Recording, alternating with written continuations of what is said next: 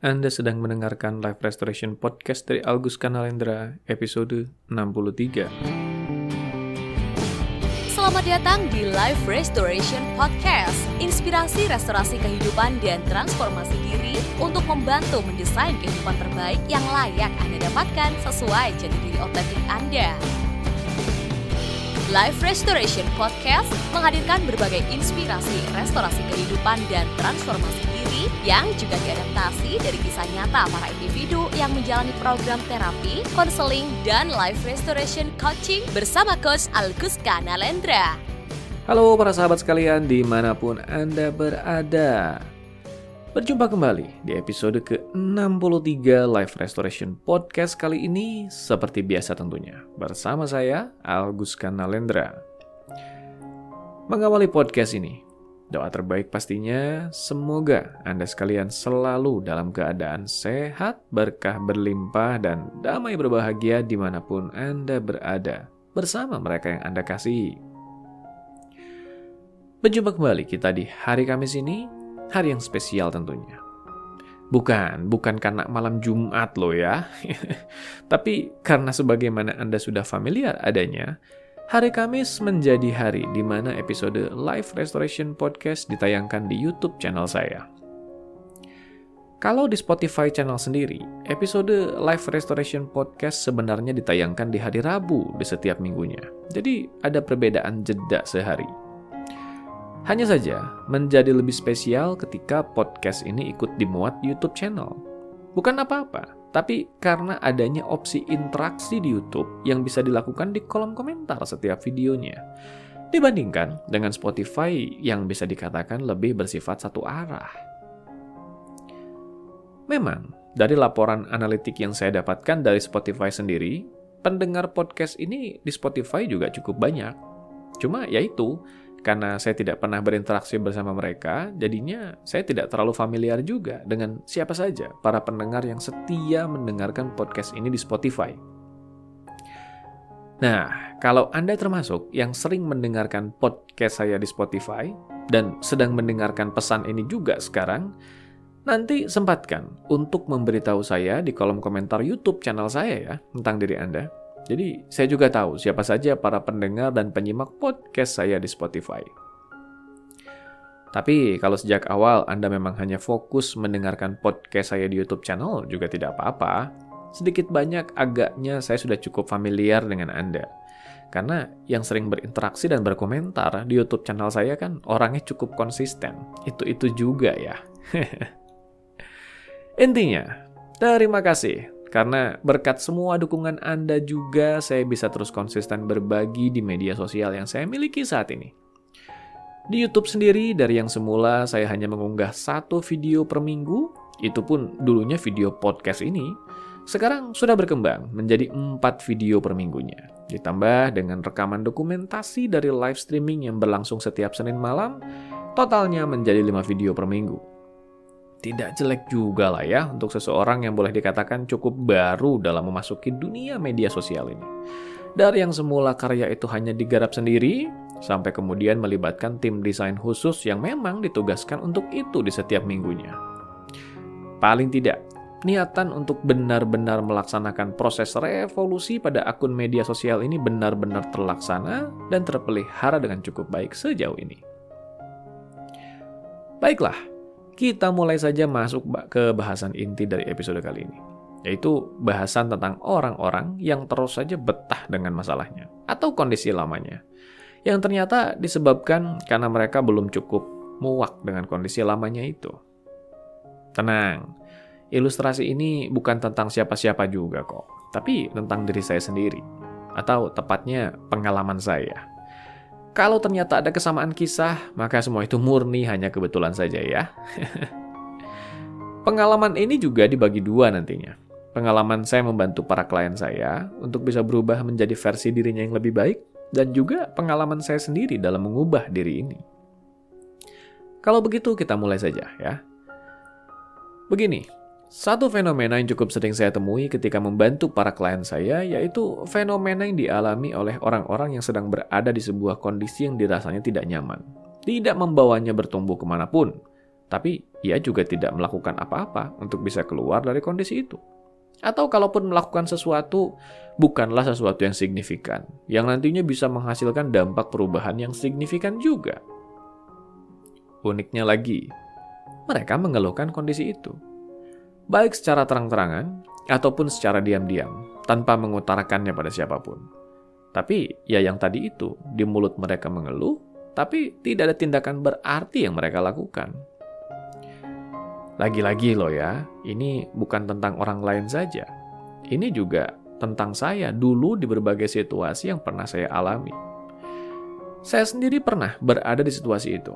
Merasa kesal dan gemas dengan situasi yang penuh keterbatasan, tahu bahwa situasi itu tidak membawa saya ke mana pun, dan tahu bahwa waktu terus berlalu. Tapi ya begitulah, Seolah ada daya tidak terlihat yang menahan saya untuk pada akhirnya melakukan tindakan yang membawa dampak perubahan nyata untuk keluar dari situasi yang menghambat itu. Bagaimana dengan Anda? Pernah menjumpai fenomena ini dialami oleh orang-orang di sekitar Anda? Ataukah jangan-jangan Anda termasuk yang pernah atau bahkan sedang mengalaminya seperti saya dulu? Tenang, fenomena ini manusiawi. Anda tidak sendirian ada begitu banyak orang yang mengalami hal yang sama dengan Anda. Tapi, hanya karena fenomena ini manusiawi dan wajar, bukan berarti harus dibiarkan juga kan? Justru membiarkan fenomena ini terjadi berlarut-larut juga yang menjadikan kita tidak kunjung melakukan tindakan berarti untuk bisa lepas dari masalah lama ini. Jadi, intinya, menyadari bahwa hal ini manusiawi menjadi awal untuk kita tidak berlarut-larut mengutuki diri. Tapi kemudian jangan menjadikan hal ini alasan untuk tidak melakukan perubahan. Tetap lakukan perubahan. Bedanya adalah kali ini pahami hal-hal yang menjadikan kita tidak kunjung berubah itu dulunya. Sampai nanti kita paham esensinya. Maka berikutnya, jangan ulangi kesalahan yang sama Belajar dari semua itu untuk bisa hasilkan tindakan yang benar-benar berdampak signifikan kali ini. Nah, jadi apa kira-kira pembelajaran yang bisa kita dapatkan dari orang-orang yang terus saja bergelut dengan keluhan atas ketidaknyamanannya, tapi tidak kunjung melakukan tindakan signifikan untuk bisa lepas dari ketidaknyamanannya itu? Bagaimana hal itu bisa terjadi? Dari pengalaman saya, ini pengalaman pribadi loh ya, yang juga ternyata dialami oleh banyak orang yang juga saya bantu di berbagai sesi perubahan bersama saya, ternyata ada satu kesamaan esensial di balik semua itu. Kurangnya rasa muak. Loh, bagaimana bisa? Sederhananya begini. Di balik kesannya yang terdengar seperti kata negatif, muak merupakan satu hal yang menjadi daya dorong yang besar untuk seseorang agar bisa lepas dari kondisi lamanya dan berpindah ke kondisi baru yang dirasanya lebih baik. Mari kita gunakan sebuah contoh sederhana. Bayangkan, Anda sedang naik sebuah kendaraan umum yang ternyata isi di dalamnya penuh dengan para penumpang. Ini bayangkannya situasi sebelum pandemi lah ya, situasi di mana kendaraan umum masih diisi oleh orang-orang yang berjejalan di dalamnya. Nah, seiring kendaraan itu melaju dan Anda sendiri berdiri dengan berjejalan dengan banyaknya penumpang itu, Anda tiba-tiba mencium sebuah bau yang sangat tidak sedap. Sebut saja bau lah. Bau itu awalnya terasa samar-samar. Tapi lama-lama, bau itu terasa semakin menusuk hidung. Sampai-sampai Anda merasa mual karenanya. Anda lalu mencoba menutupi hidung dengan kerah baju atau mengalihkan perhatian tapi memang bau itu tidak tertahankan. Ia terus tercium dengan begitu mengganggu. Sampai-sampai lama-lama rasa mual dalam diri Anda juga tidak tertahankan lagi karenanya. Sampai sini, apa yang akan Anda lakukan? Anda akan terus berdiam dalam kendaraan umum ini atau memintanya berhenti dan segera beranjak keluar lepas dari situasi itu. Saya tidak mengatakan mana yang benar mana yang salah ya. Pertanyaan dan ilustrasi ini murni untuk menggambarkan seperti apa hubungan dari rasa muak dan tindakan. Bau yang tidak tertahankan dalam ilustrasi kendaraan umum itu adalah ketidaknyamanan di situasi yang kita alami. Ia merupakan ketidaknyamanan utama yang mengganggu, yang menyeruak di tengah-tengah ketidaknyamanan lain yang juga ada di saat yang sama, yang diilustrasikan dengan berjejalnya kita di kendaraan umum itu. Respon kita atas segala ketidaknyamanan itu melambangkan batas toleransi kita atas ketidaknyamanan yang sedang kita alami sebelum mencapai batas muaknya. Di titik ketika kita sudah benar-benar muak dan tidak tahan lagi dengan ketidaknyamanan itu, maka saat itulah kita melakukan tindakan tegas untuk lepas dan keluar dari situasi itu. Nah, tapi di sini juga titik keunikannya. Batasan rasa muak ini berbeda-beda dalam diri setiap orang ada orang-orang yang memiliki toleransi ketidaknyamanan yang memang tinggi. Alhasil, meski situasi yang mereka alami sudah membuat mereka tidak nyaman sekalipun, mereka tidak melakukan tindakan signifikan apa pun.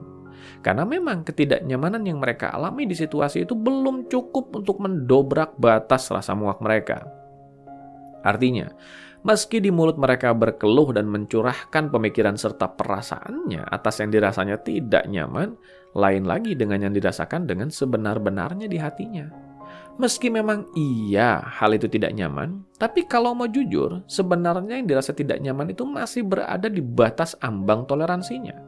Kalaupun ia masih harus berada di zona itu untuk beberapa saat lagi, ia masih akan bisa menahannya dan belum akan cukup muak karenanya.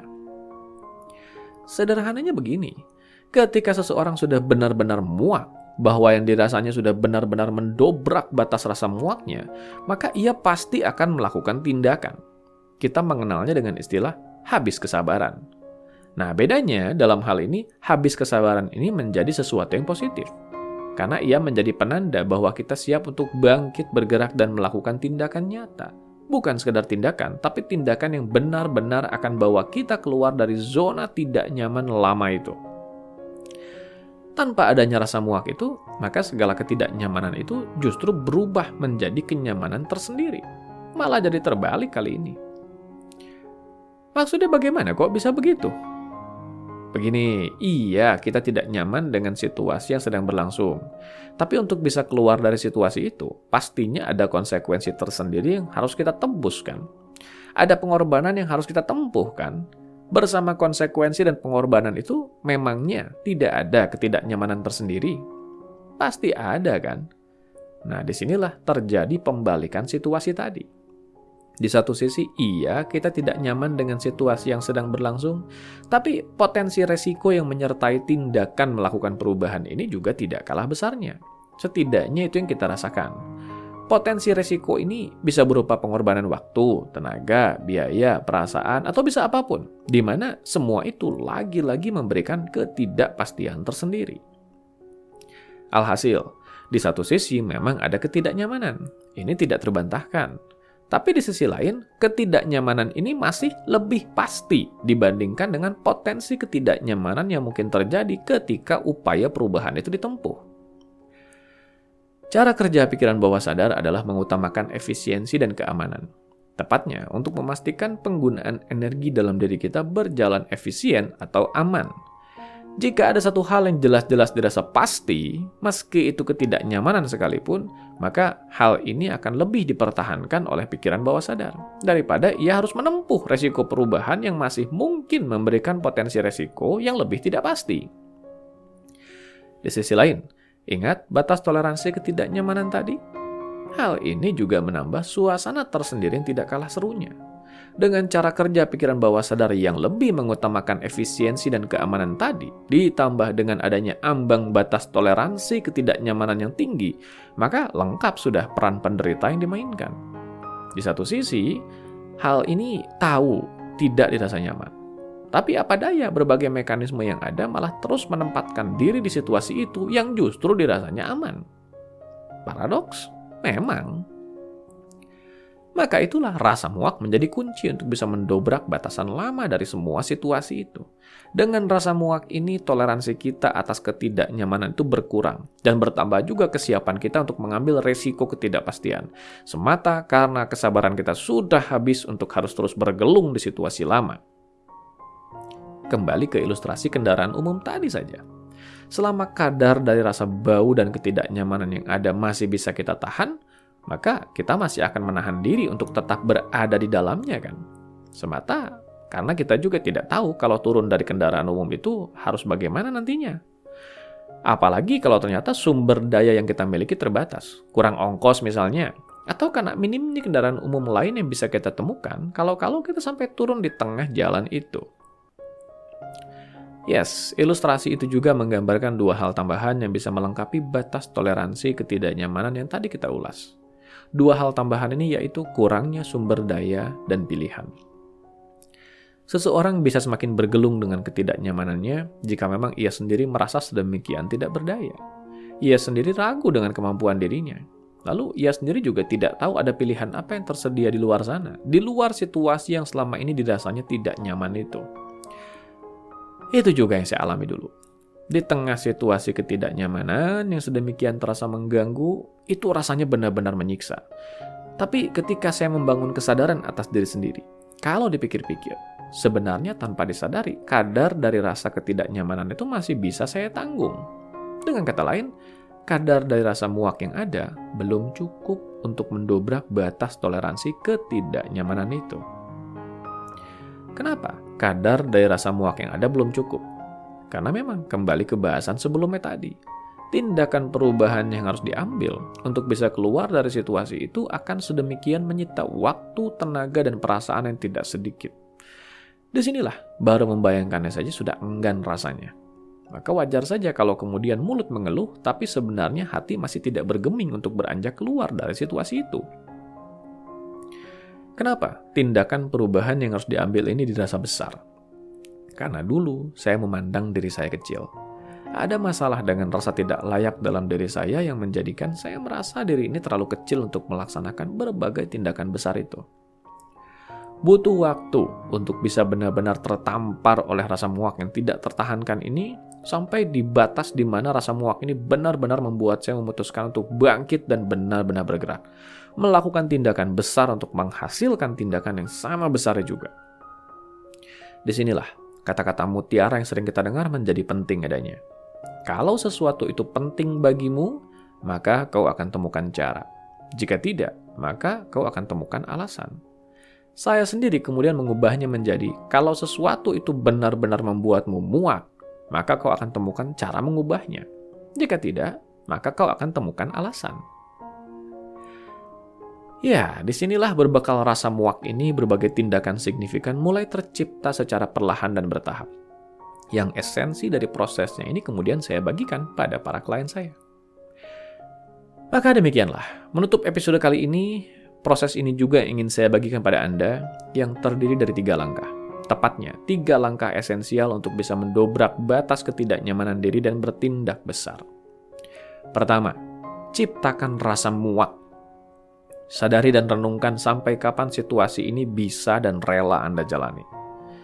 Sadari, apa benar Anda rela membuang waktu dan hidup Anda hanya untuk terus menjalani situasi yang memenjarakan potensi diri Anda yang sebenarnya? Hidup ini singkat. Apa pantas hidup yang singkat ini terbuang untuk menjalani kehidupan yang sebenarnya bukan kehidupan yang kita inginkan atau layak dapatkan? Munculkan rasa muak yang menggetarkan diri, sampai terbangun sebuah rasa greget yang tidak tertahankan, yang kemudian menuntun pada kesiapan untuk benar-benar melakukan tindakan besar. Tidak ada alasan apa pun lagi untuk menahan diri dalam hal ini. Kedua, sadari pilihan. Ingat ilustrasi kendaraan umum tadi. Yang bisa menghambat kita untuk turun dari kendaraan tadi adalah jika kita ragu bahwa masih ada pilihan transportasi lain untuk mengantar kita ke tempat tujuan. Begitu juga dengan pilihan atau kemungkinan yang ada ini. Sadari bahwa jangan-jangan kita tidak kunjung melakukan tindakan besar karena tidak menyadari keberadaan dari pilihan ini. Kita tidak tahu apa opsi yang tersedia untuk kita ambil di luar sana agar bisa keluar dari situasi yang tidak nyaman dan dilematis ini. Maka perluas wawasan, banyak belajar, banyak bersosialisasi, banyak membuka diri, sadari lebih banyak pilihan yang ada di luar sana. Hal ini akan lebih membangun kekuatan dalam diri kita untuk bisa benar-benar melakukan tindakan nyata yang membawa perubahan. Ketiga dan terakhir, bangun sumber daya dan kapasitas diri kita. Ingat juga di ilustrasi kendaraan umum tadi bahwa yang menghalangi kita untuk bertindak besar adalah karena kita sendiri yang memandang diri kita kecil dan tidak pantas untuk bertindak besar. Sudut pandang inilah yang harus kita ubah. Dengan mengupgrade diri, meningkatkan kapasitas diri dengan pengetahuan dan keahlian yang prima, yang memadai, yang memungkinkan kita untuk nantinya benar-benar melakukan tindakan besar dan mampu menempatkan diri di lingkungan yang besar juga nantinya. Kombinasi dari ketiga hal inilah yang nantinya akan menuntun kita atas izin Tuhan untuk bertekad kuat keluar dari situasi lama yang menghambat. Karena adanya kesadaran dalam diri tentang pilihan-pilihan yang tersedia di luar sana dan keyakinan diri yang positif atas kapasitas dan kelayakan diri kita untuk melakukan tindakan-tindakan besar yang bisa membawa dampak nyata. Sampai jumpa di episode berikutnya. Dapatkan lebih banyak inspirasi restorasi kehidupan dan transformasi diri dengan ikuti Instagram @alkuska dan YouTube channel Alkuska Nalendra. Kunjungi juga website www.alkuska.com untuk temukan lebih banyak informasi menarik lainnya, termasuk untuk memesan layanan profesional bersama Coach Alkuska Nalendra untuk membantu mendesain kehidupan terbaik yang layak Anda dapatkan sesuai jati diri otentik Anda.